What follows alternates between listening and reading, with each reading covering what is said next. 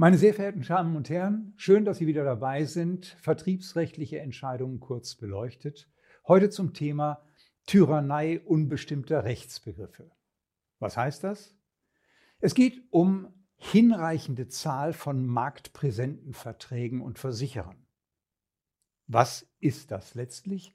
Dass 60 Absatz 1 VVG da den Maklern vorschreibt. Das Landgericht Heidelberg hat in der Verivox-Entscheidung zwei Fragen zu beantworten. Wann ist die Zahl der berücksichtigten Vermittler und Produkte hinreichend? Und welche Informationen schuldet der Versicherungsmakler zur Markt- und Informationsgrundlage? Wie war der Streitfall gelagert?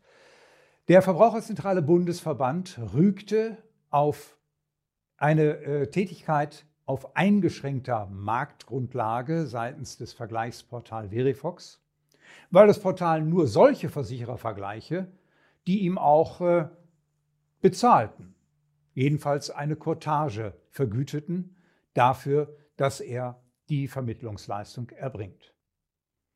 Im Tenor stellt das Landgericht Heidelberg fest, dass Verivox den Abschluss von Versicherungen nicht anbieten darf, ohne Kunden vor Abgabe der Vertragserklärung ausdrücklich darauf zu verweisen, dass dem Vergleich eine eingeschränkte Auswahl von Versicherern zugrunde liege und auf welcher Markt- und Informationsgrundlage die Vermittlungsleistung erfolge.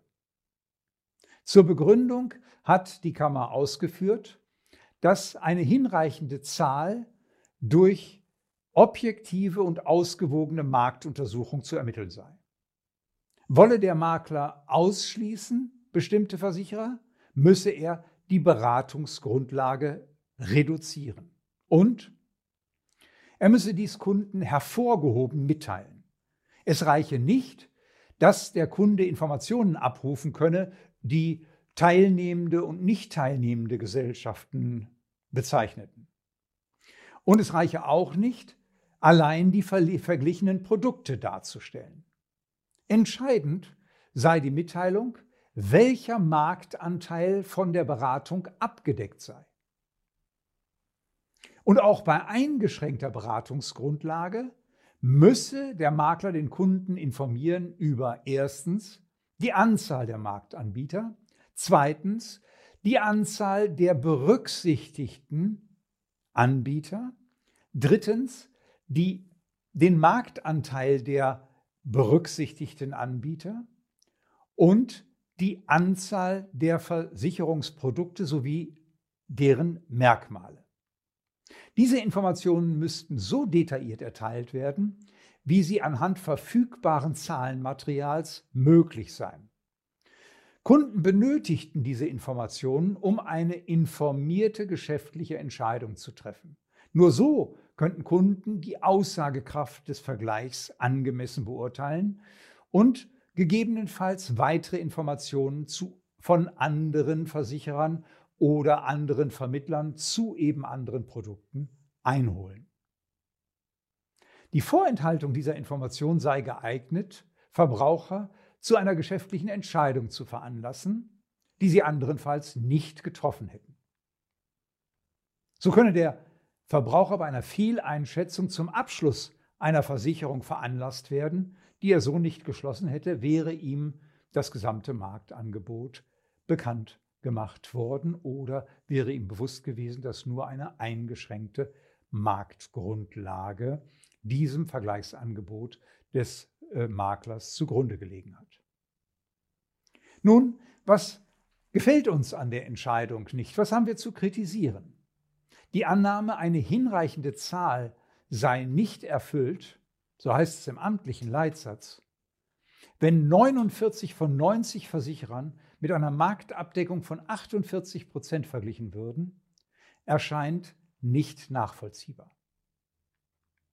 Denn an sich muss doch ein repräsentativer Marktausschnitt ausreichen, da es letztlich darum geht, nach fachlichen Kriterien eine Empfehlung abzugeben, welcher Vertrag geeignet ist, die Bedürfnisse des Kunden zu erfüllen. So will es die Vermittlerrichtlinie, so will es die IDD Artikel 12 Absatz 2 und Artikel 20 Absatz 3. Und so sagt es auch letztlich die Norm des Paragraphen 60 Absatz 1, Satz 1, zweiter Halbsatz. Und diese Voraussetzungen sind doch hier gegeben. Direktversicherer und Versicherer sind nicht am nachgefragten Maklermarkt präsent. Das heißt, sie hätten von vornherein als nicht-Marktteilnehmer oder nicht dem relevanten Markt angehörend ausgeschlossen werden müssen. Denn ein Kunde, der zu McDonald's geht, weiß, dass er dort eben nicht klassisches Slow Food bekommt.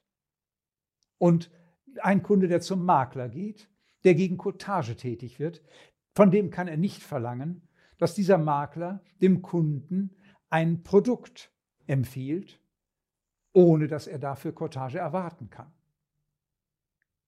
Es kommt aber auch auf den Punkt an, dass die Kammer so umfassende Informationen äh, verlangt, die, deren Relevanz für die Frage des für den Kunden passendsten Versicherungsschutzes sich überhaupt nicht erschließt.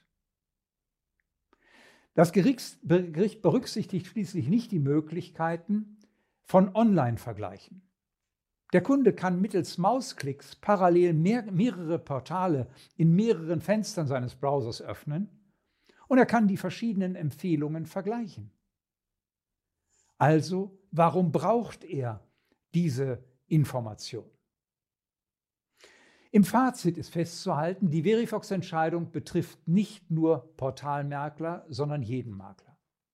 Anforderungen an eine hinreichende Zahl, die den Marktquerschnitt übersteigt, sind überzogen und die Informationsüberdosis zur Marktgrundlage, zur Anzahl der Versicherer, deren Marktanteil lenkt den Versicherungsnehmer von der wohlinformierten Entscheidung letztlich ab.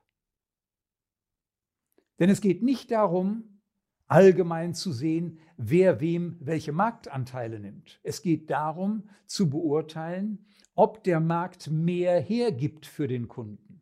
Und deswegen ist eine quantitative Erhöhung der Anzahl der Anbieter nicht qualitativ, sondern eben quantitativ. Sie ist nicht aussagekräftiger für den Kunden und dessen Frage, ob er den passendsten Versicherungsschutz bekommt.